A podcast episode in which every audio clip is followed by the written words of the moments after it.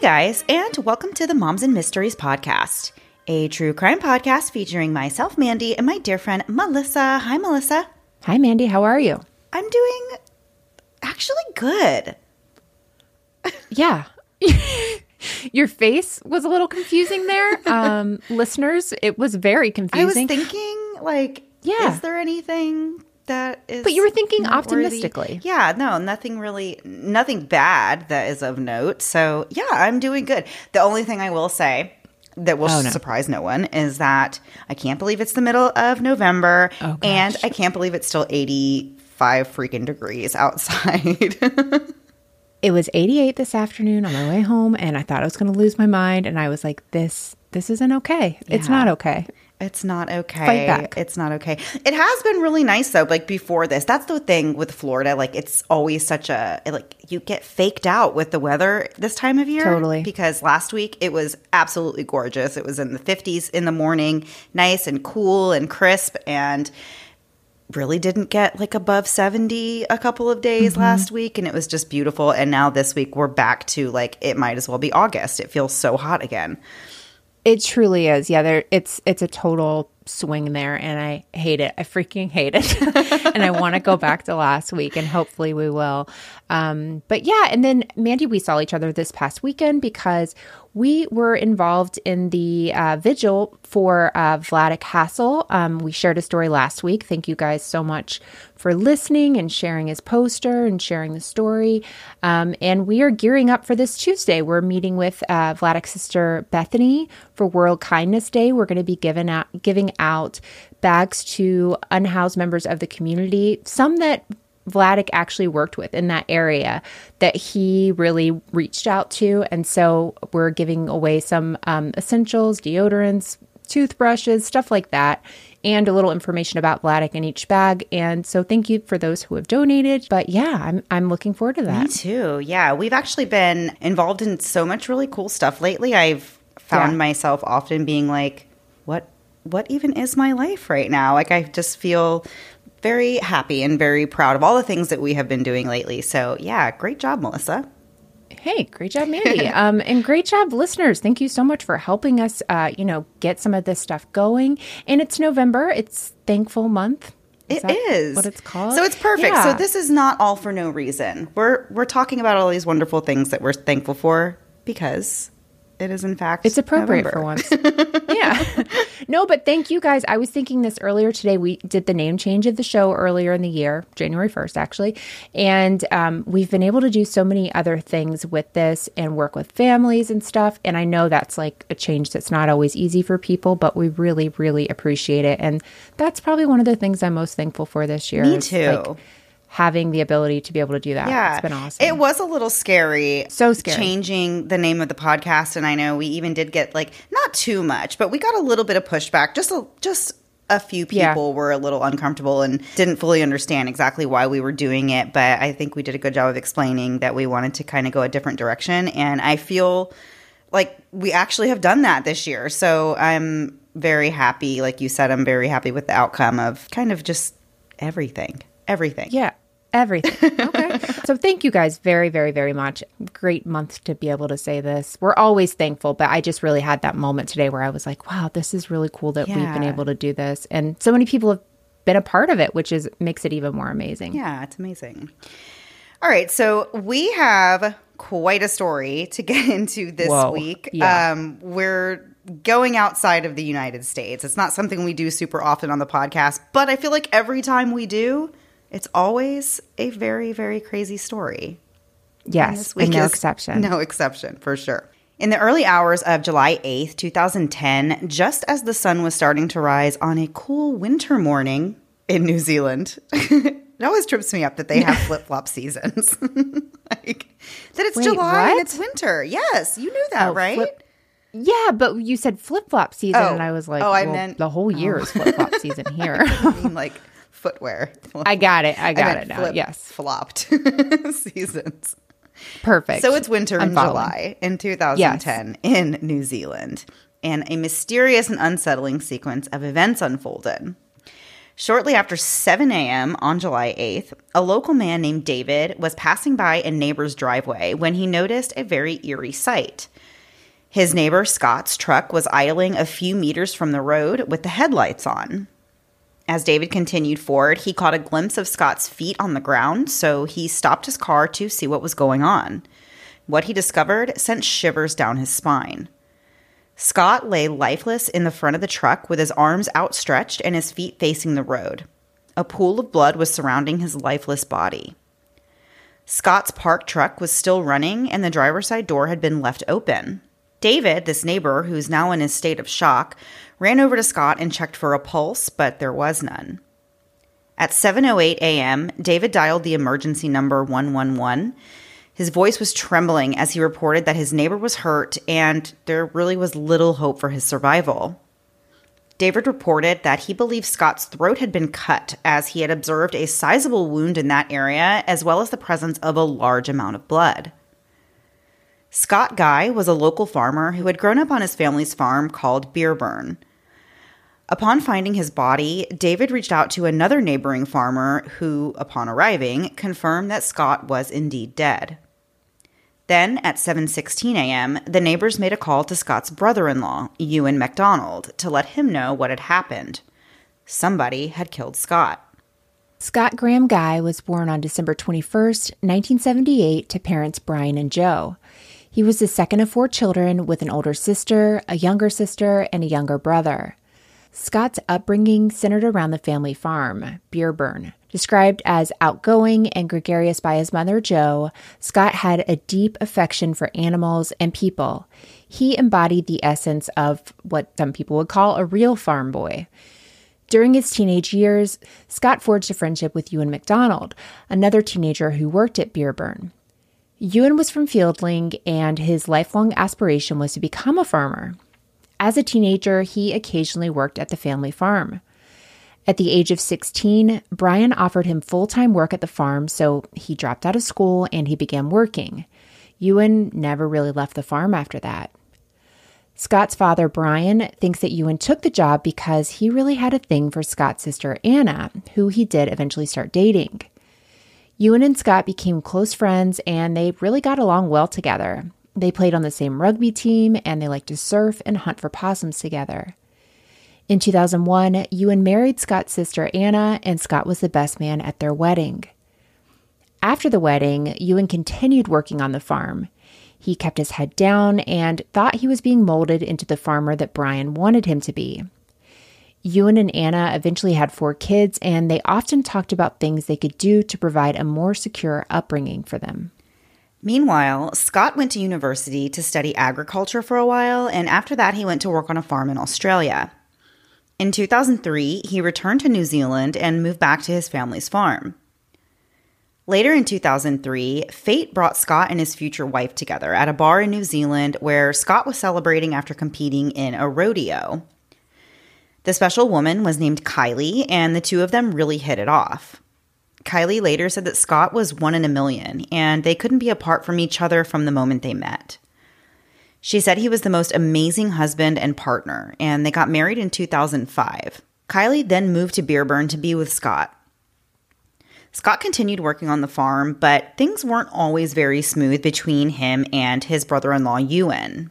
They just had different personalities, where Scott was focused on the big picture and Ewan was more task oriented. Anna described Ewan as being a perfectionist, and she later said that anytime Ewan and Scott had an issue that they needed to work out, it was always she who ended up playing the middleman because the two men weren't good at communicating with each other. Ewan always felt that the workload around the farm wasn't split evenly between himself and Scott, and he took notice that Scott seemed to have a lot more free time, whereas Ewan was spending a lot more hours working on the farm.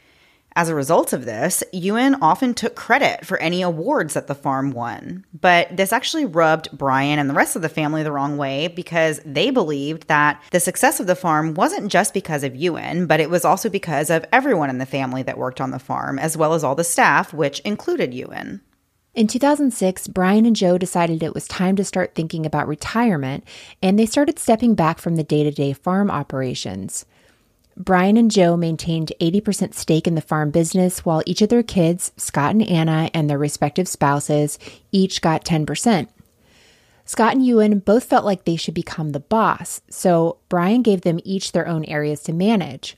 Ewan was in charge of dairy, while Scott handled crops and calf rearing. Both of them earned a salary of about $100,000 per year as farm managers. A couple of years later, in 2008, Scott and Kylie welcomed a son, and Scott became a very adoring father. He loved his family really more than anything, and he would often leave work early to go home and spend time with them. This eventually started to upset Ewan due to this imbalanced workload and the perception that Scott wasn't doing as much work as Ewan was. To make matters worse, Ewan and Anna had four kids together that Ewan barely saw because he was working so much. Meanwhile, Brian and Jo decided it was time for them to move into a different house located off the farm. They offered to sell their house on the farm to Ewan and Anna, who accepted the offer and they moved in. As you might expect, Scott didn't like that he wasn't offered the house. He was upset, which his mother, Jo, assumed was because it's, you know, Scott's childhood home. Of course, it's also his sister Anna's childhood home, but I can see how that could cause problems Right. if one sibling is offered it and the other isn't. This kind of reminds me, honestly, like when my dad passed away, there was a little bit of this between my sister and I. Not it didn't get like ugly, but it is Right. kind of tricky to figure out stuff like what to do with specific like physical assets, like my dad's car. Yeah. Of course, both of us wanted it at the time. You know, we were both like, I mm-hmm. want the car. Like it was it was his car, so it was such a special thing. And it's like, how do you decide?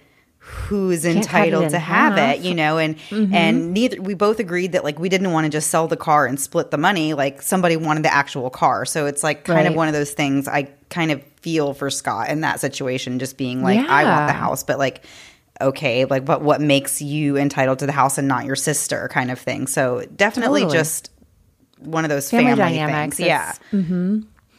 So, Scott and Kylie ended up building their own home on the farm, just under a mile away from Ewan and Anna. This home ended up being about 2,700 square feet with four bedrooms and two bathrooms, and it sat on five acres. In June of 2008, Scott asked to have a shareholder meeting and he also set the agenda for that meeting.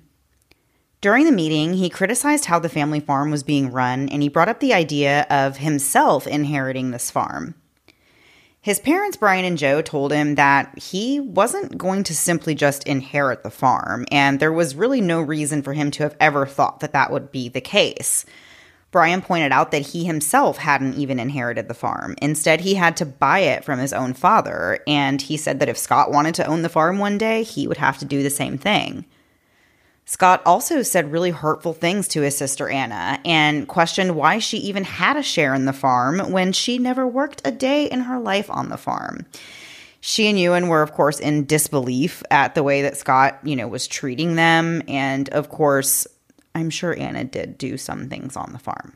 After this tense meeting, things seemed to improve over the next year, and everybody was getting along pretty well. But at the same time, strange things started happening at Scott and Kylie's property.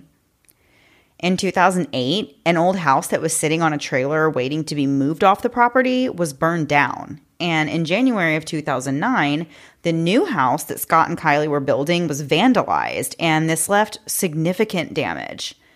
The vandals broke windows, walls, and plumbing, and they also spray painted really offensive words and phrases on the side of the house.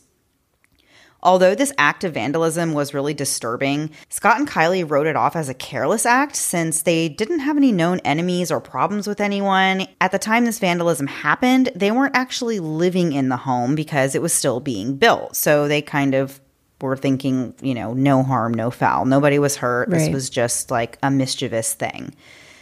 This vandalism incident remained unsolved for a very long time. In early 2010, Scott and Kylie learned that they were expecting their second son. By this time, tensions between Scott and Ewan had eased up, and they even attended a conference out of town together.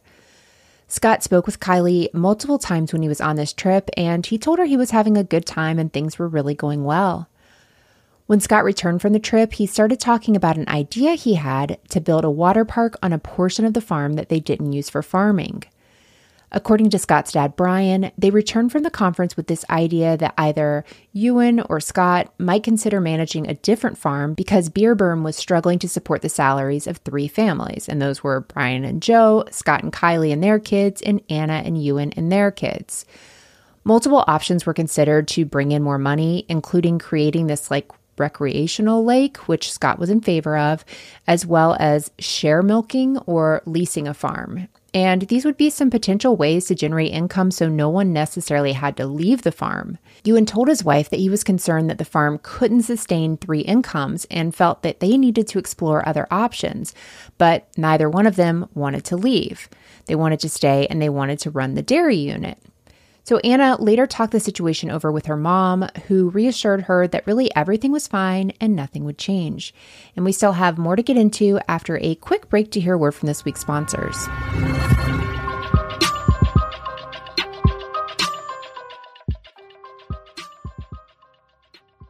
Mandy, there's so much to be thankful for this year. Things like our dear listeners, Love is Blind, and Honeylove, of course.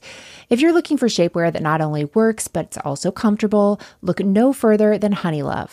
We've had Honeylove as a sponsor for over a year now, and I think I might love it now even more than I did at first.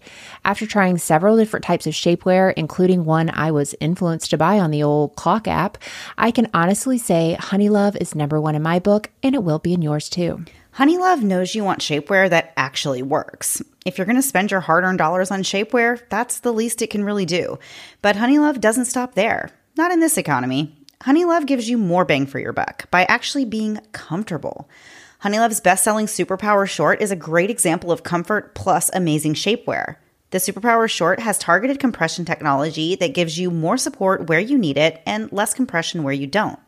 Plus, their signature X targets and sculpts your midsection without making you feel like one of the clearly unhappy models in an old Renaissance painting. You know the ones I'm talking about. There's so much to be thankful for when it comes to Honeylove, but my favorite, favorite thing is that the shapewear includes flexible boning that's hidden in the side seams, which means no rolling up or down while you're wearing it.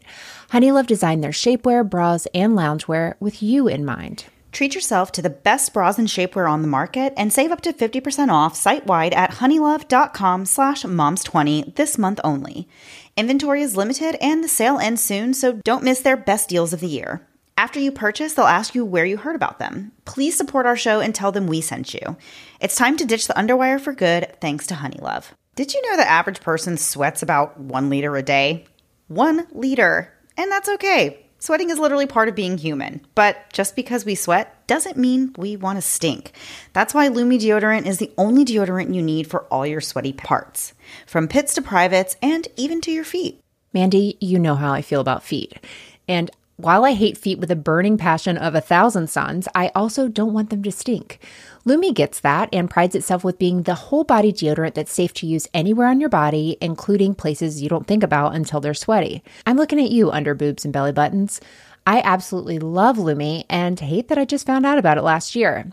Mandy, I have a quick trivia question for you now. Did you know that 12 hours after a shower, the average person has an odor level of 6 out of 10? Eek. With Lume, the average odor level was 0 out of 10. There's really just no comparison. And that makes sense. Lume was actually created by an OBGYN who saw firsthand how normal BO was being misdiagnosed and mistreated. She created Lume to help block odor all day and control odor for up to 72 hours. Lume Starter Pack is perfect for new customers. It comes with a solid stick deodorant, cream tube deodorant, two free products of your choice like mini body wash and deodorant wipes, and free shipping. As a special offer for listeners, new customers get $5 off Lume Starter Pack with our exclusive code and link. And for a limited time, returning customers can get $5 off their next purchase of $30 or more too. Use code MOMS at lumedeodorant.com.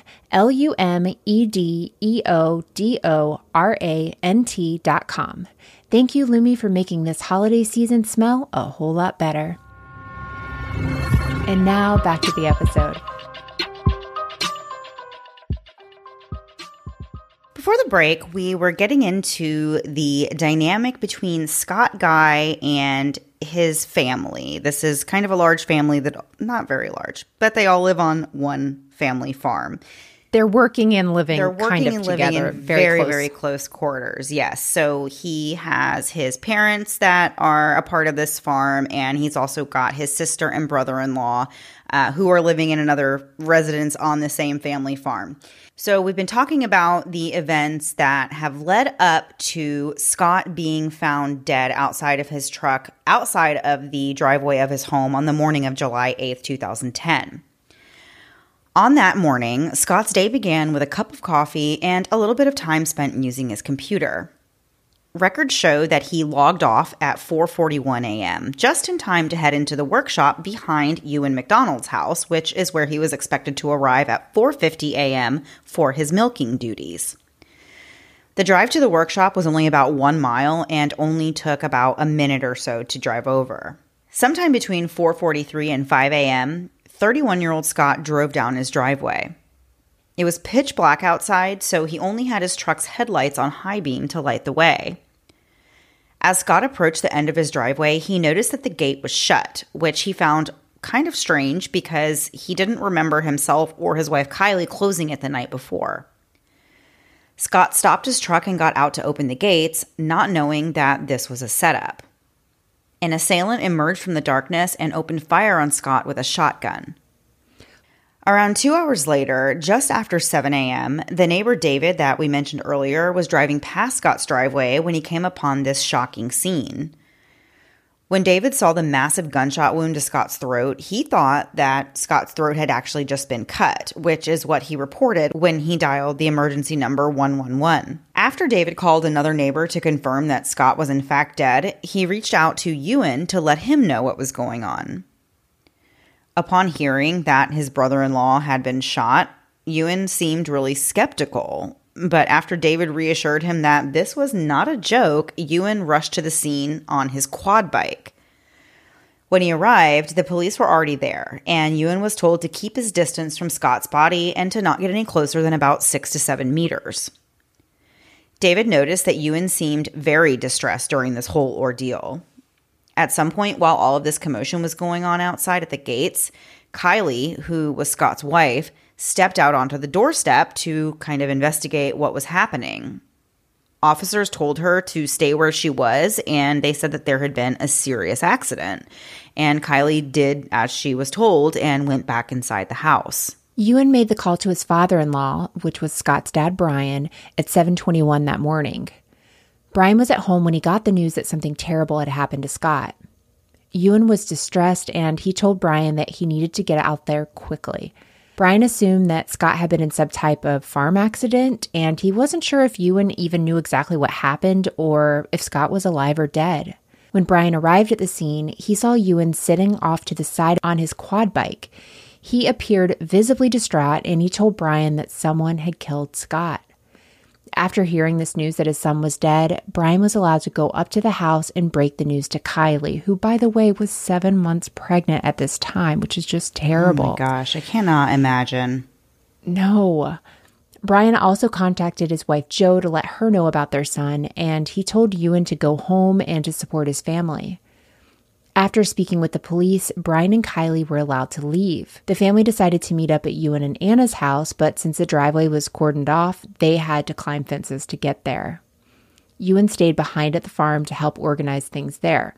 Which another thing with this story is I I have very little knowledge of real farm and farm life, but my gosh, the farm doesn't stop. These people are up four o'clock in the morning Right. milking The cows, cows like have to nothing get stops. milked.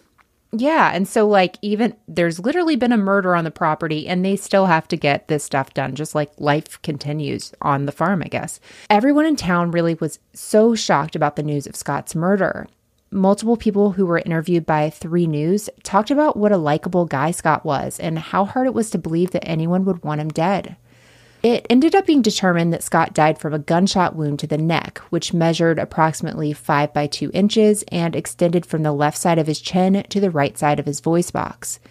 The pathologist who performed the autopsy said that Scott likely died from his injury within seconds. There were over 250 shotgun pellets found in Scott's body, with plastic shotgun wadding found in his throat. He also had pellet injuries on his left hand and forearm, possibly as a result of trying to shield his face.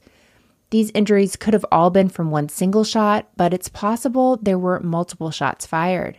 Melissa, do you know much about shotguns?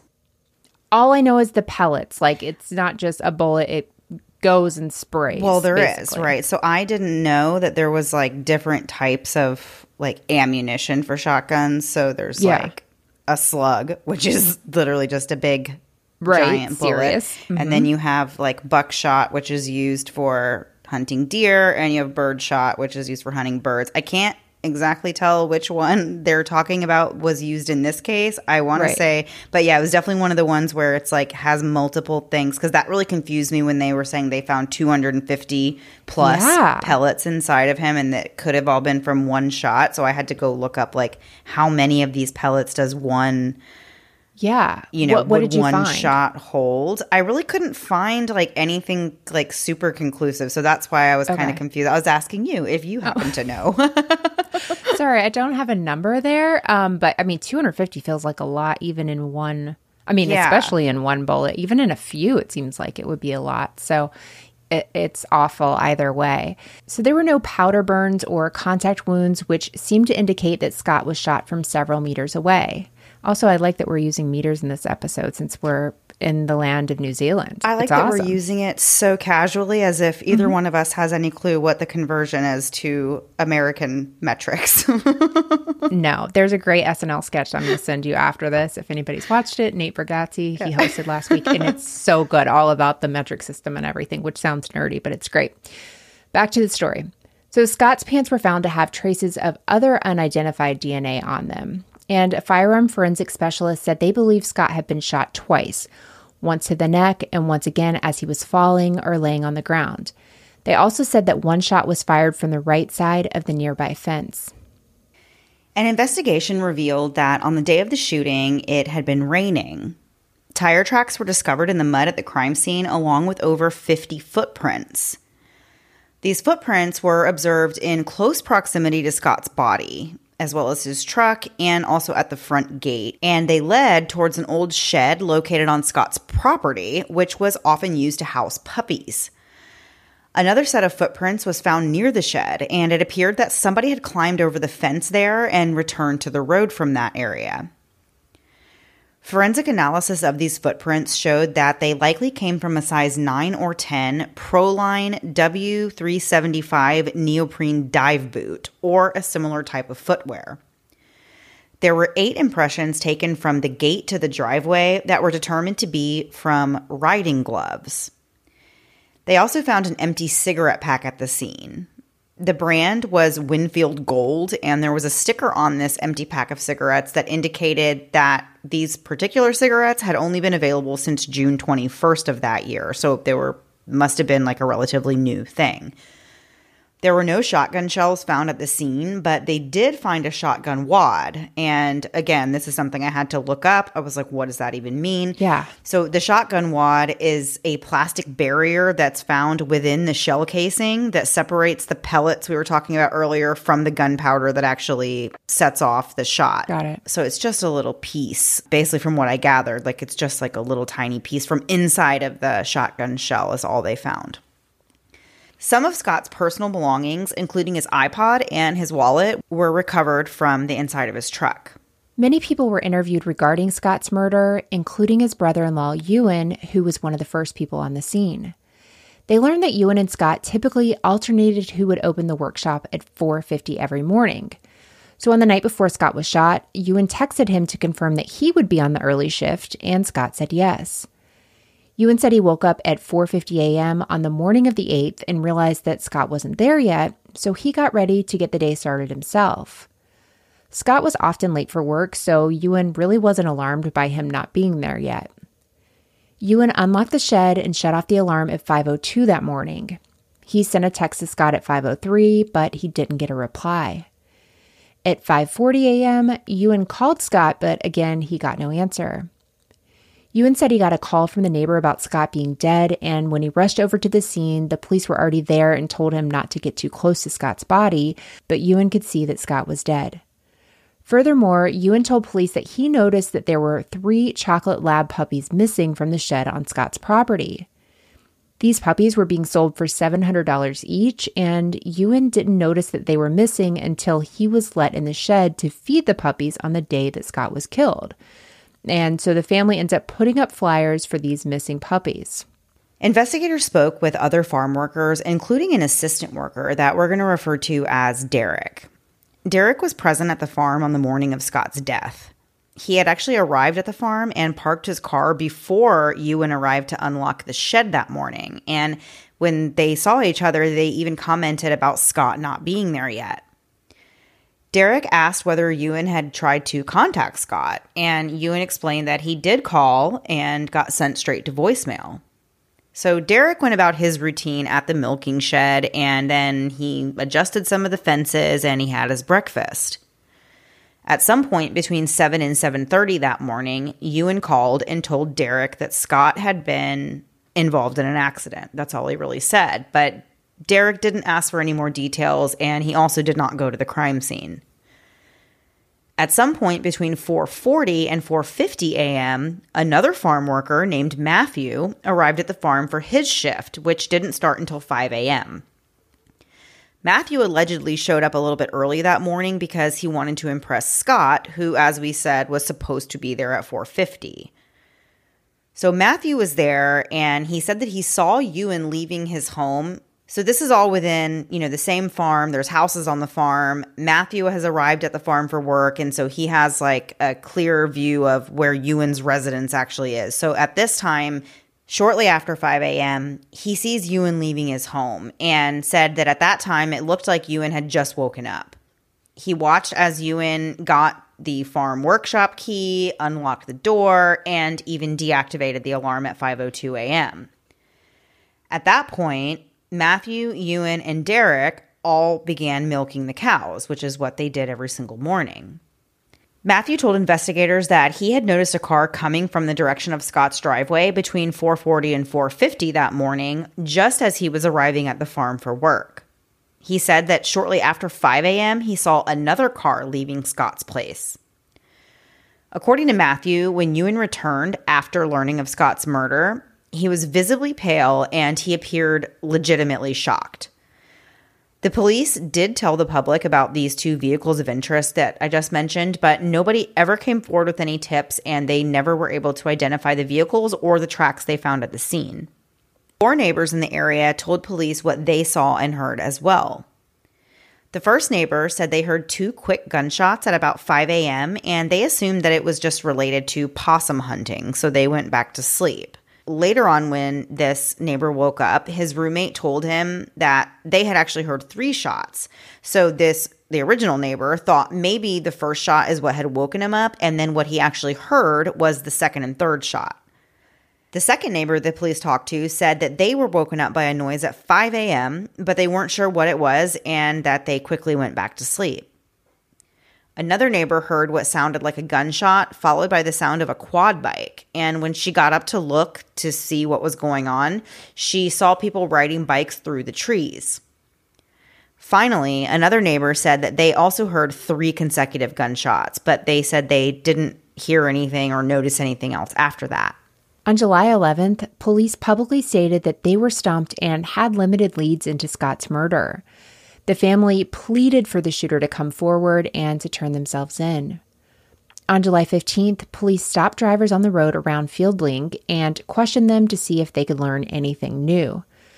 On July 21st, authorities revealed that there had been three puppies stolen from the farm, and they started to explore the possibility that Scott was shot in connection with the theft of these dogs. The puppies were never recovered, and investigators continued to look for other leads.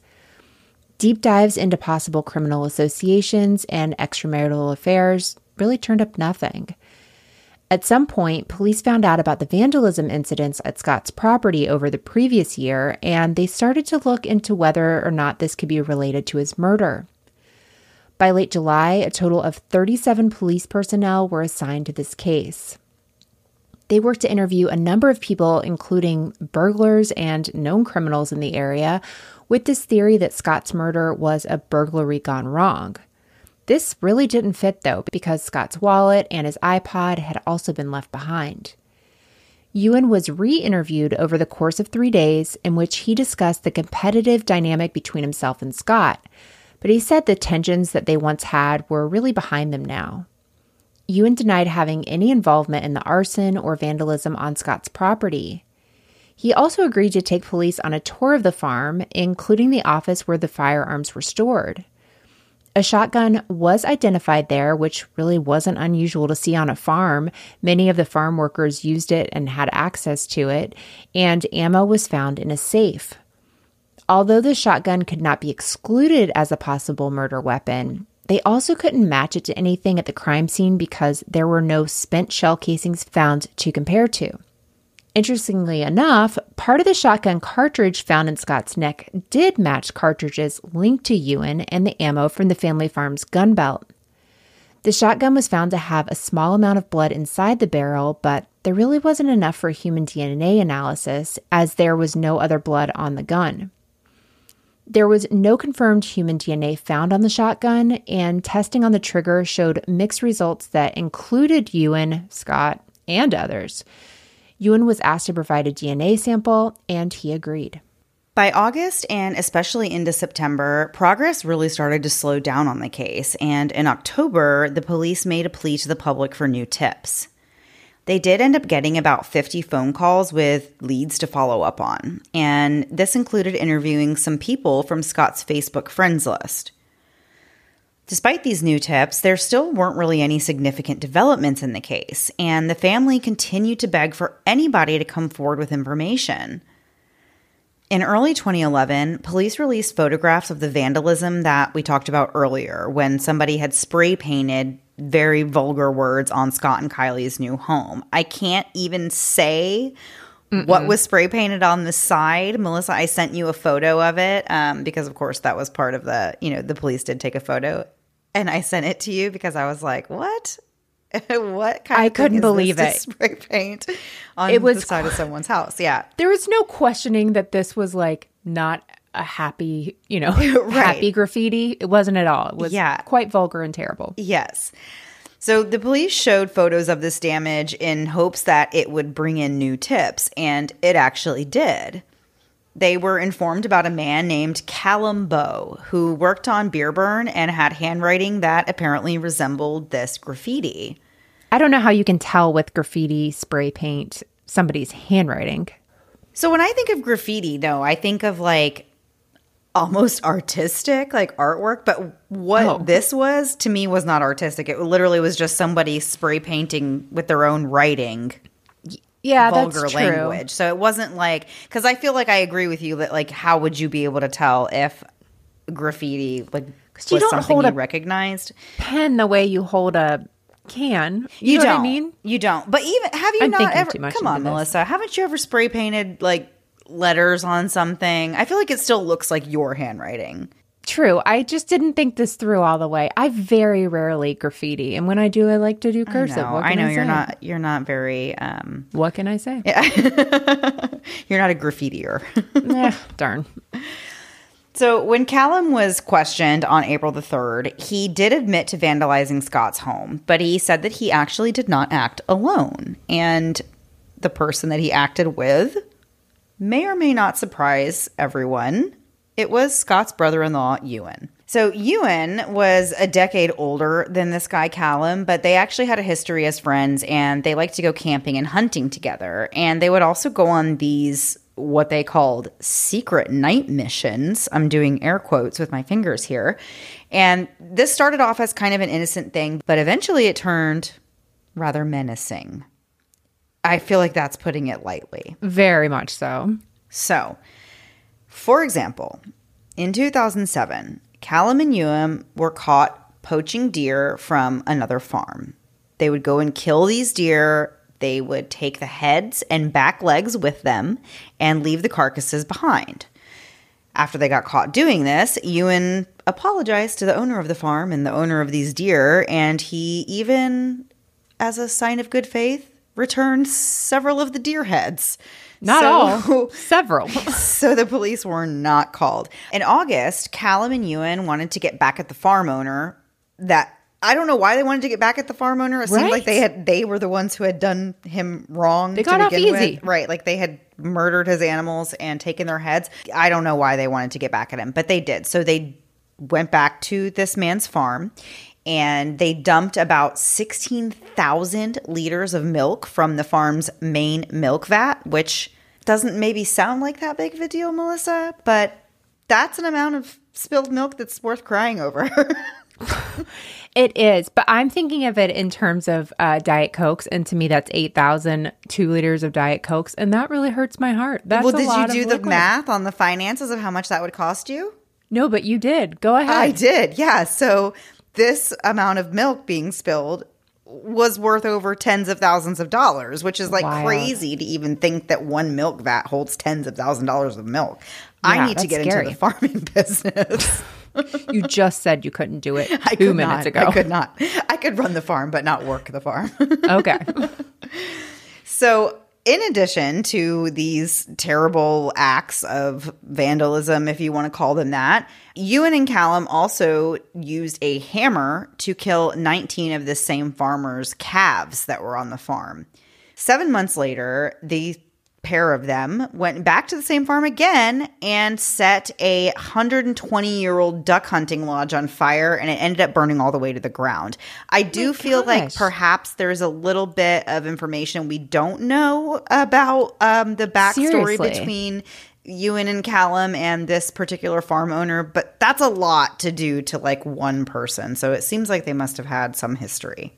Yeah, it's not menacing if it's just one person that they're going after. It's it's way way wor- worse than that. That's wild. Yeah. And terrible. So Callum and Ewan had been involved in poaching activities together quite often, doing things like flying a helicopter to access public land and then wading through a river to get to a private property and then stealing deer from a neighboring farm. So if you're thinking that Callum seems like a likely suspect, you're wrong. He actually had an alibi for the time of Scott's murder. He was living in Queenstown at the time, which, as far as we can tell, is about a 15 hour drive from Scott's house. But even though Callum did have an alibi, hearing all these stories about things that he and Ewan did together did raise some concerns about Ewan and his potential as a suspect. Of course. Yeah. So, three days after speaking with Callum, investigators brought Ewan back in for more questioning. So, he initially continued to deny that he had any involvement in any of the crimes that Callum had implicated him in, but eventually he broke down and admitted to the acts of vandalism on Scott's property. Ewan said that his frustration with working these long hours while Scott took plenty of time off is really what led him to doing these spiteful things, but he insisted that he did not kill anyone. Back to what police are saying that happened in this 19 minutes. So after he takes the quad bike slash ATV, shoots him, cleans up, returns home, disarms an alarm, and goes to work. All while Matthew, who is his farm employee, waited for him at the workshop. So investigators thought it was suspicious that the alarm at the workshop was disabled at 5:02 a.m. because for 2 weeks leading up to that day, the alarm had been deactivated before 5 a.m. So Ewan ended up being charged with murder later that day and he pleaded not guilty. He was also charged for the crimes that he had committed with Callum, but he would not be sentenced with that until the murder trial was over. I just want to point out one thing, uh, and you'll see why I find this important, like as the story kind of goes on. But I think it was kind of, um, I don't know. I didn't like that they focused in on saying like, oh, for the two weeks leading up to this day, the alarm was deactivated before five a.m., but on this day Yeah. it was five o two. And the reason I say that I don't think that's significant, in my opinion, which as we all know, is not worth really anything because I'm not professional at anything. I don't think that's really significant because on this particular day, it's already been established that they thought Scott was going to be opening up the shop and was going to be there at 4:50 and that Ewan woke up and realized Scott wasn't there and then quickly got ready and opened up the office and start, you know, went went to go do that. So to me it kind of makes sense that it was like a couple of minutes late that morning. Yeah. I think it'd be weirder if it was at the exact time it always was. Right. Because this that that was the whole thing that he was running late or he didn't he knew he wasn't there and so he had to get up and rush and do it so of Right. course it was a few minutes late Yeah. So, the day after Ewan was arrested, Scott's dad Brian spoke to the New Zealand Herald and acknowledged the rocky relationship between Ewan and Scott. But he said that those issues were in the past, and as far as he knew, everything had really been resolved. Brian spoke about how much Ewan's arrest had affected his wife Anna and their four kids, and just what a nightmare it was to explain that their father had been accused of killing their uncle. Brian further stated that the family couldn't imagine Ewan having anything to do with Scott's murder. They couldn't fathom it, and they just wanted to believe in his innocence, which, again, this is a whole family sharing an entire farm together. Ewan's wife, Anna, this is her brother that's been murdered. Yeah. So the last thing that she's going to want to think is that my husband has killed my brother, or same, you know, same oh thing Oh my with gosh. Brian and Jo, you know, the parents. They're not thinking like our son in law has killed our son. It all just, you know, none of it really makes any sense logically. Brian, the father of the family, did say that he had a brief moment where he considered that Ewan had actually done it, but ultimately he dismissed this thought because Ewan seemed really genuine in his shock and disbelief over Scott's death. And he also hadn't really done anything weird to suggest that he would have any involvement. While Ewan was in jail, Anna went to visit numerous times, and she was just trying to get answers to all of the questions that she had. When she directly asked Ewan if he had anything to do with shooting her brother, Ewan once again denied having any involvement.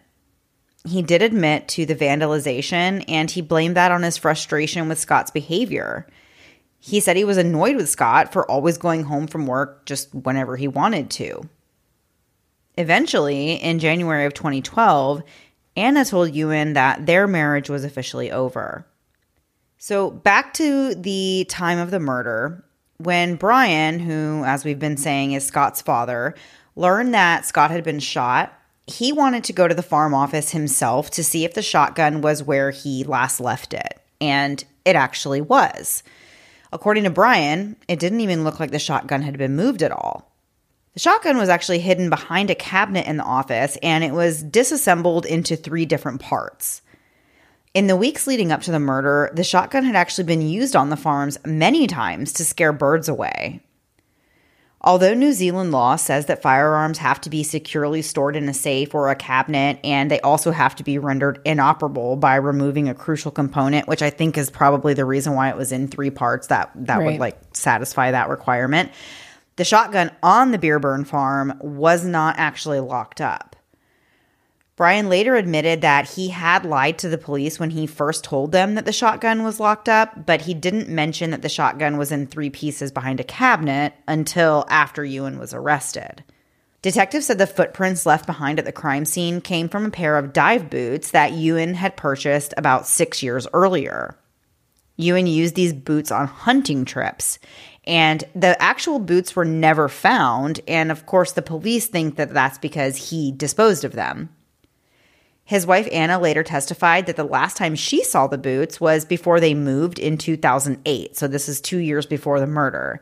And she said at that time, one of the boots was falling apart and had cobwebs on it. So she threw it away. Honestly, I would believe this woman. Um, percent. She's going to be the one who's going to know if these boots are still around the house or not. Absolutely. Yeah, that's like talk about women's intuition. Yes. uh, it goes beyond that. But yeah, Just ask see that, the wife. like, She's going to know does he own these boots? Did he ever own these boots? And she'll tell you the whole story like she did. She will tell you when she tosses them out because they were terrible. Um, so, parts of the property where Ewan lived were excavated in a search for any evidence, including those dive boots that left shoe prints at the scene, also any shotgun shells, the missing puppies, and more. But the searches didn't turn up any evidence related to Scott's murder. Meanwhile, Ewan's defense team started preparing for trial, and they began by combing through the case file and putting together a timeline based on what prosecutors were alleging happened. The earliest possible time that they found that Scott could have been shot was at 4:43 a.m. An undisputed fact was that just 19 minutes later, Ewan, who was back on his property and ready for work, shut off the alarm at the office at 5:02 a.m. So that's just 19 minutes in between those two times. So the defense tried to piece together a timeline that would show Ewan's involvement, but it really just wasn't possible. So one attorney said, quote, To this day, I have no idea how they actually think he did it. Second by second. What time did he get up? How did he avoid Anna waking up? What time did he get there? Did he kill the puppies before or after? Why would he cycle back along the main road? Why weren't there any bike tracks? Tell me how he could do it. End quote. So Anna testified that she didn't know what time Ewan woke up that day, but said he'd been getting up at about 4:50 every morning. Investigators know that Scott was at home on his computer until 4:41 that morning, which is when he logged off. But it's unclear exactly what Scott did in those few minutes after that or exactly what time he left his house to go to work. The absolute earliest time he could have reached the end of his driveway would have been at 4:43 a.m. But it seems like that would be a little early for him to leave when he actually only had 1 minute to drive and had to be there at 4:50. Why would he stop using the computer at 441, immediately get in the car and go without, you know, spending a minute or two getting his things together to head out the door, maybe grabbing coffee, anything like Well, that? I can tell Like- you why. Because I like to be early to everything. So to me, it doesn't seem that weird that you would leave your house at 4:43 when you had to be somewhere at 4:50. But if he knows it only takes him one minute and he has Yeah, to be that's there true. You're literally just driving down the driveway, basically. Yeah, he's not really rushing at that point. If Right. He's got literally eight extra minutes. So, other issues with the theory that Ewan shot Scott were that no bike tracks were found at the scene and there was no sign of mud or water on Ewan's bike that was in the garage. The defense couldn't believe police weren't able to identify the two vehicles seen near Scott's house that morning. The road the farm was situated on wasn't the type of place you'd be unless you really had a reason to be there. It's this small private road to access private properties. So if you didn't know it existed, you wouldn't just find yourself there. Uh, Google Maps isn't taking you there. So we still have more to get into with this story after one last break to hear a word from this week's sponsors.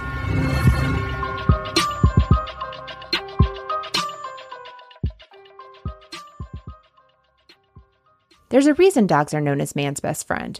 That's because they're not only adorable, but they're truly always there for us. And what better way to show your love for your favorite pup than with Nom Nom, the company that provides amazing meals filled with nutrient packed recipes that are crafted by board certified veterinary nutritionists. Not only do they create real good food for dogs, they make it personalized to your dog based on things like their breed, age, and weight, and a number of other determining factors. Plus, it's delivered right to your door, so there's no need to make another stop at the pet store to feed your favorite pet. Unlike other dog foods, I can actually see what foods I'm feeding my dogs when I'm giving them Nom Nom. With over 40 million meals already delivered to good dogs just like mine and yours, Nom Nom is a great way to help support your dog as he gives you his best each and every day. We know how important real food is to real people, and honestly, it's really the same for dogs. With pup pleasing favorites like chicken cuisine and beef mash, Nom Nom meals feature high quality proteins and vegetables that are mixed with targeted vitamins and minerals that help provide essential nutrients to dogs' needs at every stage in life. My dog Remy is just three years in people years, and I hope he lives 30 more. And while that might not be possible, I can help him live a happy life with Nom Nom, which he absolutely loves. Go right now for 50% off your no-risk two-week trial at trynom.com slash moms. Spelled try-N-O-M dot com slash moms for 50% off. trynom.com slash moms. This episode is sponsored by BetterHelp. Mandy and I both have teenagers, and I'm sorry, Mandy, but it's really nice to have a friend here in the trenches with me. And while I benefit so much from being able to text her things like, is it just my kid that hates me, or is it maybe a full moon? Sometimes I need a little more. And while Mandy is wonderful, she's not a professional therapist. I know, I was surprised by that too. So when I need some extra assistance that Mandy can't provide, I'm thankful to have therapy. And if you're looking for the same, you should check out BetterHelp. As an absolute non therapist, I totally agree. And on top of just having teenagers or children in general, this time of year can be extra tough. Whether you're hosting your family for Thanksgiving or maybe grieving the loss of someone close to you, it's important to add something new and positive that can help you through some of those big feelings, especially this time of year. Therapy can be the thing to really help you, and BetterHelp makes it so easy by being entirely online and designed to be convenient, flexible, and suited to fit your schedule. I'm someone who has found benefits from therapy since I was a teenager, which is more years ago than I'd like to think of.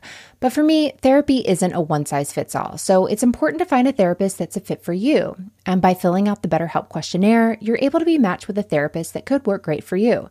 But if it's not a match, you don't have to worry. You can always switch therapists at any time at no additional cost. Find your bright spot this season with BetterHelp. Visit betterhelp.com slash moms today to get 10% off your first month. That's betterhelp, H-E-L-P dot com slash moms. Are you ready to revolutionize the way you enjoy food and essentials at home? Introducing Dash Pass from DoorDash, your ultimate ticket to convenience and savings. With DashPass, you gain exclusive access to unlimited $0 delivery fees on eligible orders, along with members only deals and discounts that will leave your wallet smiling. Whether you're craving the flavors of your favorite restaurants, need groceries from across town, or anything in between, DashPass ensures that everything you need is just a few clicks away, delivered right to your door. With DashPass, not only do you enjoy $0 delivery fees, but you'll also benefit from lower service fees on eligible orders, making it the most affordable way to satisfy your cravings and stock up on essentials from your local favorites. What I really love is how quickly Dash Pass pays for itself. On average, it takes just two orders, which makes it a no brainer investment for your budget. And as if that weren't enough, Dash Pass grants you special access to exclusive promotions and menu items, adding an extra layer of excitement to your DoorDash experience. You get all this for only $9.99 a month, which is a small price to pay for unlimited convenience and savings. My family and I have had DoorDash for the past year or so, and while I make most meals at home, I don't know that I could mom without it. I used it twice just this past week while we were dealing with a stomach bug at home, and it was so nice to have and to be able to focus on getting better and not running all over town to pick everything up for everyone. Don't wait. Sign up for Dash Pass now and unlock a world of possibilities, all from the comfort of your home. Dash Pass from DoorDash, delivering joy, convenience, and savings straight to your doorstep. Get more from delivery for less with Dash Pass. $0 delivery fees and reduced service fees on eligible DoorDash orders. Sign up for Dash Pass today and get your first 30 days free if you're a new member. Subject to change. Terms apply. Open the door to $0 delivery fees and savings you can't get anywhere else. Sign up for Dash Pass today only on DoorDash and get your first 30 days free if you're a new member. Subject to change, terms apply. And now back to the episode. So, before the break, we have gone into so many details about the murder of Scott Guy. And at this point in the story, his brother in law, Ewan, has been arrested and charged with his murder. But it is not looking like they have a slam dunk case against Ewan at this point. The big question on everybody's minds is if Ewan did not kill his brother in law, Scott, then who did? There were actually a few key suspects that the police did focus their attention on. The farm worker that we earlier referred to as Derek is one such suspect that investigators thought could have potentially had a motive. He did have some animosity towards Scott, and he did arrive unusually early for work that morning. He drove a four door sedan and he owned a semi automatic shotgun, which, again, as we've said, I don't think is that unusual for people in this lifestyle living the farm life. Uh, basically, like this comes up a couple times in the story and will come up again that there are a lot of shotguns out there and it's very common to use them in like different farm activities. So if all of these people in the story are kind of like involved in farm life, it's likely that you're going to hear that like many of them had shotguns. I'd be more surprised if they didn't have shotguns at this point. Exactly. Yeah.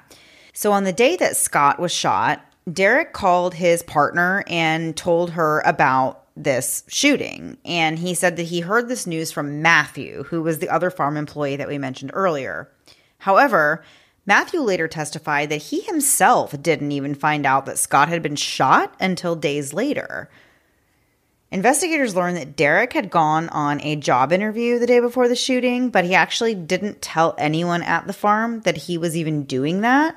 But Again, that doesn't surprise me. Most people don't tell their employer that they're looking for other employment. He said that he just didn't plan on being at the Byreburn farm long term, so he was actively looking for another job at the time. Uh, so Derek preferred to work on tractors. He didn't like the milking side of the farm business. And after Scott was killed, Derek did get a promotion uh, to manager and he was given a small pay increase. He even commented to someone that the one good thing to come out of Scott's death was that he was back on the tractor where he belonged. Derek told the officers that he never owned a pair of Proline dive boots and he actually wore a size 12. And as we mentioned before, the boot prints that were found at the scene were thought to be a size 9 or a 10. So, another potential suspect was a man that we'll call Andy. He was actually given name suppression, so his real name isn't even public.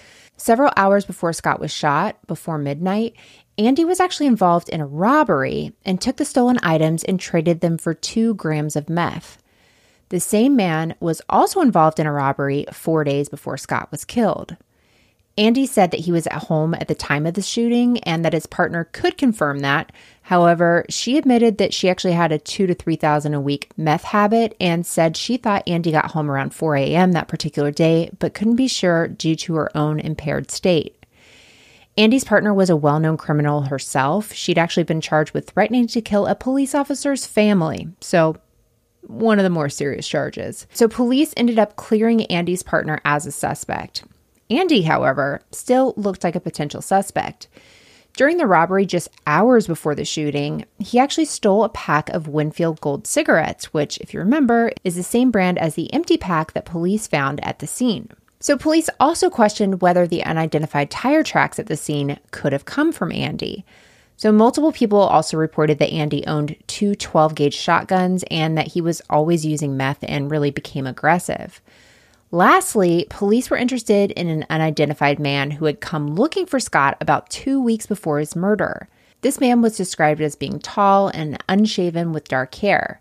He actually approached David, who is one of the neighbors, and asked where he could find Scott. David noticed the man had a strong smell of alcohol and cigarettes, and he decided not to disclose Scott's new location to this unidentified person, which, good for you, David. Good for you.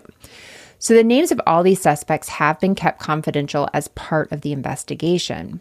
Due to all the pretrial publicity that the case received, Ewan's trial was relocated to Wellington and it began on June 6, 2012. So, this is about two years after the murder. Both the media and the public were heavily invested in the trial, with around 100 people waiting in line to secure seats in the gallery in the courtroom. According to the general gossip around town, the public really seemed to believe that Ewan was actually guilty. Prosecutors allege that Ewan had been harassing Scott and Kylie since 2008 due to this ongoing disagreement that Scott and Ewan had over the workload on the farm. Prosecutors said that Ewan had initially tried to drive Scott and Kylie off the property entirely, but when that didn't work, he started plotting Scott's murder. Ewan knew Scott's usual routine, he knew the location of the farm shotgun, and he even owned the same type of dive boots that left the tracks at the scene. The prosecutors claimed that Ewan had shot Scott twice, once in the throat and once when he was on the ground or falling to the ground, and then he fled the scene to hide his vehicle, which was the quad bike or the ATV, four wheeler, or whatever you want to call it, and to hide the shotgun. Additionally, prosecutors allege that Ewan had killed the three missing puppies and buried them to just simply mislead the investigators into thinking there was something else going on. They asserted that whoever did kill Scott had a personal motive and that they had laid in wait for Scott to emerge that morning. The case against Ewan was purely circumstantial, but attorneys argued that the numerous coincidences in the case were just too significant to write off as meaning nothing. Ewan's defense team worked to dismantle the prosecution's theory piece by piece. The defense admitted that Ewan had vandalized and committed arson at Scott's property, and they agreed that those acts were despicable, but they said that it didn't make him a murderer. There were four specific objections that the defense raised against the prosecution's case. First of all, they said the timeline was inaccurate and implausible. Prosecutors stated that the earliest Scott could have been killed was 443, but multiple witnesses reported hearing the gunshots at 5 a.m., and there were witnesses who saw Ewan at his own farmhouse at that time. Also, witnesses claimed to have heard three shots, which is inconsistent with the prosecution's claim that two shots were fired. Additionally, nothing linked the farm shotgun to the murder. There are thousands of 12 gauge shotguns out there. It really could have been any one of them. The defense had an American shooting champion testify that it would take him seven seconds to fire two shots, reload, and fire a third shot from a double barreled shotgun like the one the prosecution said Ewan used to kill Scott. Another issue raised by the defense was that two vehicles seen near Scott's property were never identified, and the tracks left behind were never matched to any vehicle. They also brought up that there were three possible suspects in the case and that there was no way to say for certain that Ewan was the responsible party. Derek had even stated that Scott had made many people angry, but he denied personally having any ill will towards him. The defense said, quote, there is not simply reasonable doubt in this case, but there is an absolute abundance of it, end quote. Ewan didn't take the stand in his own trial. He had actually already given the police over 40 hours of interview time, and he really felt like he'd said all he had to say. The defense pointed out the lack of physical evidence linking Ewan to the murder. There were not even puppy hairs found on his clothing. There's no evidence the shotgun in the farm office had been moved, really nothing at all. They also alleged that Ewan and Scott had been getting along just fine and that everyone was looking forward to making more money on the farm, and that Ewan would really stand to get nothing from killing Scott. He wouldn't get Scott's share of the farm anyway, and without Scott, Ewan would even have more work to do. This thing that they're saying he's so bitter about, now it's just made it worse for him. So, after an 11 hour deliberation, the jury ended up finding Ewan not guilty of murdering Scott. While his wife Anna broke down in tears of relief, Scott's wife Kylie ran from the courtroom screaming, He killed my husband. Scott's dad Brian told the media that the family was really glad the trial was over, but that at that time they still had no idea who really killed his son, and Scott's loss was still deeply mourned by those who loved him. Although the murder trial was over, Ewan did remain in police custody because he was still guilty and had to be sentenced of his other crimes, which were the vandalism that we mentioned and the poaching, the killing of animals on other people's farms, yeah. all of that stuff.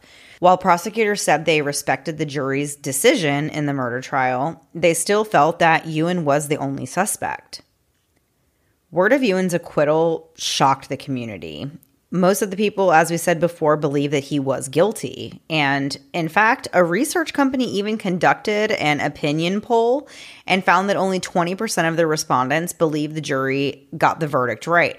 I always like have so many just like gray area questions about these opinion polls that are conducted by like oh, research oh, yeah. companies and stuff because I've never been asked. I've never been polled about anything. So I'm like, who did they ask? How many people did they really ask? I really want to know more about that. But it is interesting that 20% of people thought he, you know, was not guilty. And apparently 80% of people asked thought that he was. I thought that was interesting. But you need to know more information than just that. Yeah. But have you ever been to the mall and they're like, "Can I ask you a few questions or whatever?" Right. That's the thing. It's oh, yeah. only the people that will stop and talk to them That's that true. are going to get the answer. So if you've got people who are like, "I got time to kill, I'll answer it." Well, yeah, there's your control group. It's not yeah. great. Yeah, yeah, exactly. It's not a very good system. So after Ewan was acquitted, the judge in the trial did disclose the details of his other charges, including the killing of those 19 calves, the poaching of the deer, emptying tens of thousands of dollars of milk from a vat, and burning down the duck lodge. In September, Ewan was sentenced to five years for these crimes. At that point, though, he had already served about 17 months. Ewan's wife Anna told 60 Minutes that she just really didn't know if the jury made the right decision, but she had come to accept the decision that they made. She said her marriage to Ewan was actually full of secrets and lies.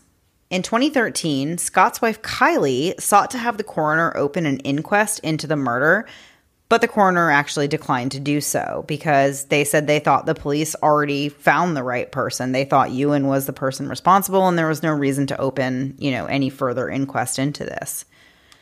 So Kylie ended up hiring a private investigator named Mike Crawford to try and help her uncover potential new evidence. Mike went through the police files and found that Scott had actually received a number of unidentified calls the day before his death, as well as one unidentified call on the day of his death. Mike sent this phone data that he had acquired to an expert analyst, but unfortunately, the results came back inconclusive. The PI also had the police drain and search two ponds that were on the farm that had apparently never been searched before. But those searches I'm sure, despite the massive effort that it was to do that, turned up absolutely no new evidence in the case. After 18 months of working with this PI, Kylie ran out of funds to continue paying him. And at that point, they really still hadn't even uncovered anything new to share to the police. So, so she kind of just told him, you know, I don't think that there's anything more you can do for me. However, Mike did continue to work on the case for free um, in his free time. He kind of did like a little pro bono thing. He said that he believes Scott's case is still solvable and all that's missing is just, you know, one or two key pieces of information that will kind of unlock the rest of the truth. So, throughout this whole time, Ewan's been up for parole four different times and he was denied each time. In November of 2015, when he had just six months left of his sentence, he was granted parole with very strict conditions, including the need for electronic monitoring and an order to never speak to any of the victims. At that time, Brian said the family hadn't spoken to Ewan and had no plans to do so upon his release. He said Ewan was not a part of their lives anymore.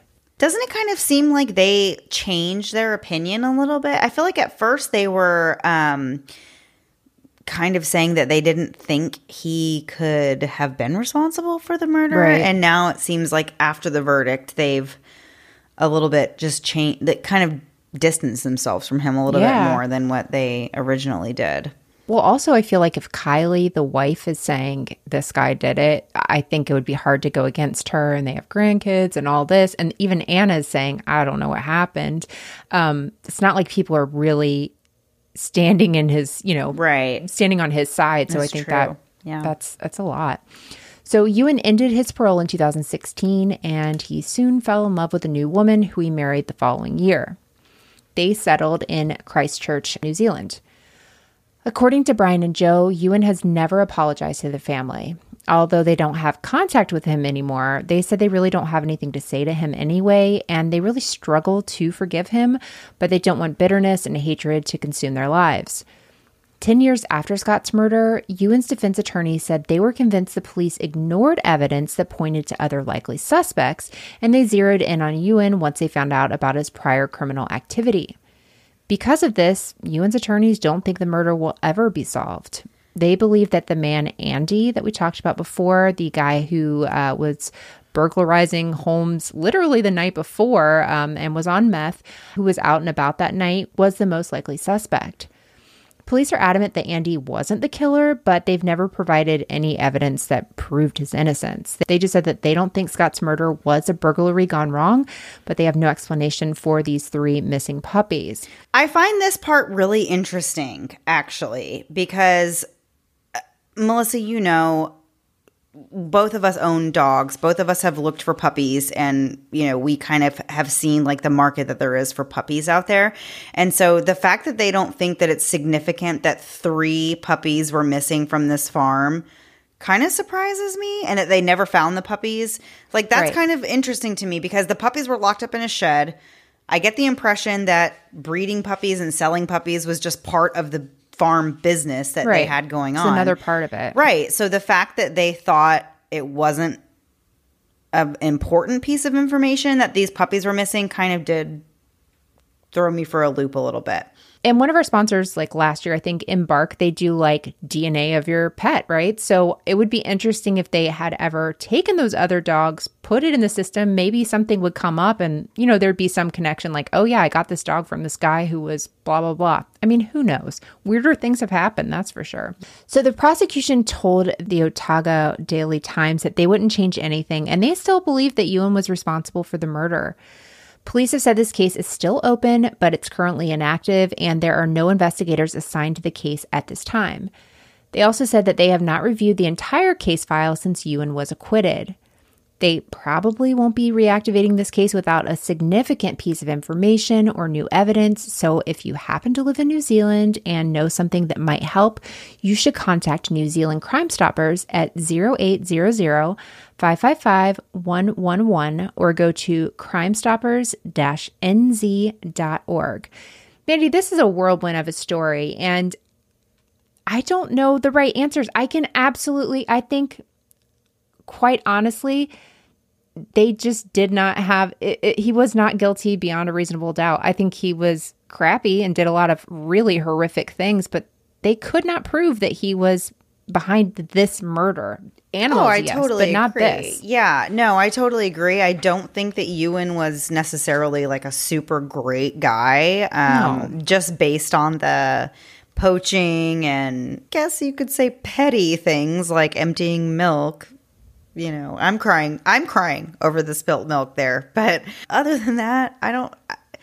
I just don't know. I, I agree. I don't think it's possible that he could have murdered Scott because of the fact that he was seen in a completely different location at around the same time. That part really kind of hold, holds me up. There was multiple people who saw him and that he was reporting for work that morning, ready to milk cows. I don't know that I believe that he could have shot Scott at even at 4:43, which was the earliest that they said, and then been at the shed to milk cows 10 minutes later. That just to me doesn't it just doesn't seem likely. And honestly, even though they had this animosity at certain parts, they were still working together and it seemed to be going well. And the fact that he ends up having more work after he dies makes me think, well, it's not like, you know, it wasn't for money. What was it really? Right. They had already been dealing with this situation for years. So clearly they've been able to figure it out, you know? But Right, the fact that exactly.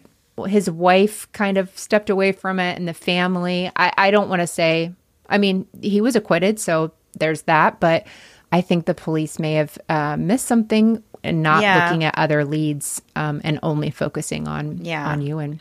I agree. And I do like I I think that the missing puppies are significant. Puppies It is. are um a valuable I guess you could say asset or resource. I think that that probably was more important than what the police, you know, ki- Totally. kind of led led on to be. You know, who knows? Who knows what happened in this case? It's really really sad. I just I don't know. I agree that I don't think that they had enough to um convict Ewan of the murder though. I do Yeah. think he had his alibi maybe wasn't like super rock solid, but I think there was enough there that kind of proved that he could not have been in two places at one time. Yeah, I I agree. It's I don't know. I feel terrible for the family because I can't. That just divides. Not only are you dealing with a murder, your entire family's divided. You know, people. If if he's not guilty of this, he has nothing. He lost and he's everything. lost everything. Yeah, exactly. All right, guys. So that was the episode for this week. Thank you guys so much for listening. This was a little bit of a longer story. Uh, I think this was probably one of the craziest ones. I know I said in the beginning that we um, don't often do cases from out of the country, but every time we do, it's always like the craziest story. So again, And we're no happy to. We just here. yeah. sometimes it's hard to get more information. so Yeah, it is. I know it's like a little bit more. And Haley does such a great job researching, um, Of course. finding information that I feel like most people would have a hard time finding. So, Right. Uh, yeah. So thank you so much for that, Haley. Anyway, Melissa, before we get out of here, this is our final episode. Um, before Thanksgiving. Well, I Oh my gosh, final. the way you Why said that say was- final. This is our final episode. Um, no, this is our last episode before we have We a have one week off, for the Mandy. We have Thanksgiving one week off. Yeah, just a little break, just one week off for Thanksgiving, which we do every year. So if you're a new listener, I'm so sorry. There will be no new episode next week. If you're an old listener, happy Thanksgiving. There will be no new episode next week. we are replaying an episode that people really got a lot of out of this year, and there's going to be some extra information in there, so you Yes. do want to check it out. Yes, of course. Um, so yeah, so we will have something dropping in your feed next week. Before we get out of here, Melissa, last thing before we go. I feel like we haven't even done last thing before we go for a couple of weeks because we've had stories where last thing before we go was not necessarily top priority. So True. I'm excited to do last thing before we go this week. Okay, so I've just got some Thanksgiving uh, questions and answers. Uh, you get to answer, and good luck to you. so, true or false, Mandy? the day after Thanksgiving is the busiest day of the year for plumbers. For plumbers? Mm hmm. I'm going to say true because it seems like a fun fact that just has to be true. It's absolutely true. Think about that. All the people eating all that food. Yeah, it's gotta go somewhere. their toilets. Oh my gosh, mm-hmm. has to be all the men because girls don't poop. So Okay, I got something to tell you. I'll tell you off mic. please tell me all. Mike. okay, Mandy, next question. How many turkey related questions does the Butterball hotline answer? 25,000, 50,000, 100,000. Hold on, is this like where you call in on Thanksgiving Day and say like, "Oh, problem solve Yeah. my turkey crisis"? Yeah, it, it's definitely a troubleshooting number. Oh my 25, gosh, I didn't even 100,000. know that existed. I need to utilize that. Okay, I'm gonna say. Wait, what are the choices? 25, 50, or how many? 100,000. Fifty thousand. 100,000. Stop. Good luck. Good luck Gosh, getting your question. Come on, through. guys. It's not that hard to cook a uh-huh. turkey. Yeah, well, I've never even tried. I've never even done it in 40 years. I've done it one ways, and not all of them have turned out great. But you know, yeah. I'm a ham girl, so it's not going to happen. Okay, Mandy, cranberry sauce is the most hated Thanksgiving food. True or false? I don't know if I would say most hated, but I would agree that it's the most controversial. True. It's actually, according to a 2022 article in a magazine I did not write down, it was voted the most hated. And that's tough for both of us. Yeah, Yeah. haters. No, well, you know, we always talk about the difference that we have. So, Melissa, you are a a, a snap and plop kind of girl. You like to hear I'm the team ridges and slop. yeah, yeah. You like to hear the. I, I'm not. I can't even make the sound as it comes out of the can. I like to go all fancy and dump a bag of cranberries into the pot with brown sugar and make it. It's really not even hard, but it's so delicious to just make your own. It smells good, but it's not better than jellied. And I will never, I will die on this hill, and I'm fine with that. It's it's what should be remembered about me. Is It's my fine. true love. I know Yeah. it is fine. It's totally fine. You're like the can canned the canned cran crew. I need to make a design for Canned our crew. merchandise for you. That's just like Melissa's canned can canned cran crew, I mean, and everybody you who's with can't you can buy the T-shirt. There you go. Let's do it. Okay, Mandy, two more questions. Uh, more people travel to what city than any other for Thanksgiving? New York, Orlando, Chicago, LA. this is definitely not Orlando. Please tell me it's not Orlando. What's your guess? New York. It's Orlando. No. I was so disappointed. Why too. do they come here? Disney. Uh, the answer is always Disney, and I always, I always forget how like Disney Orlando is until people like Haley flew in uh, a few weeks ago or a few days ago actually, and she was like, "There was kids on my flight. There's so many," and I always yeah. forget that's like Oh, a yeah. thing that people have to deal with. I'm just used Orlando. to. It. I've actually heard that. I see that even like on Reddit when I like read Reddit posts. People who Uh-huh. are coming to Orlando, they'll like post about their travels or whatever, and everybody says that they're like, "Oh, flights to Orlando are the worst because they're full of kids." I never even notice. It's the I don't craziest either. thing. When you're a parent, you don't notice, right? Like, that's really only a thing that those living a child-free lifestyle would notice, not Yeah. those of us that have children. yeah. Well, it's mostly me just looking at them being like, if they cry, I'll be fine. It's okay. I get it. Like, well, me too. I know. I'm here and I you. have headphones, and like that's yeah. Oh my gosh! Don't let me start ranting about planes. Okay, next flights. question. Final question. Just Mandy- bring, bring your headphones, people. Don't complain headphones. about other people's kids. Just bring Exactly. your headphones. okay, so last question. What is the main ingredient in traditional green bean casserole? Is it it's canned cream of mushroom soup. what on earth? I that upsets me so much. Why? Because it's correct. Yeah, no, no, no. I don't care. I'm good for you. I'm like proud of you. The idea of cream of mushroom Oh my gosh! I hate casserole, so I, I can't do it. I have always fancied myself a decent cook, right? Like I've always Right. thought that You're I know very how good. to cook. I can cook well. Everything I cook tastes great. But I've always made my Thanksgiving uh, green bean casserole with cream of mushroom soup, and then Right. probably like five or six years ago, I came across this like post on Reddit. of course, Reddit, obviously. Where else would it be? And it was talking about like the ways people like screw up like really good food and everything. And uh-huh. one of the things I read, one of the comments I read was making green bean casserole with cream of mushroom soup. And I'm like, how else do you do it? Right. So then I like realized in that moment that I'm actually kind of like cooking ignorant because I was like, how would I make it if I didn't use a can of cream? What's the answer? soup? Well, they use like heavy. Cre- they make their. They essentially make their own version of cream No. of mushroom soup, right? Like they still put mushrooms in it, but they make like a roux and they make their own like bechamel sauce to go with like the in Bechamel place sauce. in place of the cream of mushroom soup. Apparently, I'm not that good of a cook. Cream of mushroom No, soup all the it's way that for you're- me. It's the number one ingredient for a reason. Number one, the main ingredient. I was like, I was upset it wasn't green beans, which Yeah. I'm already mad about because I hate casserole. Obviously.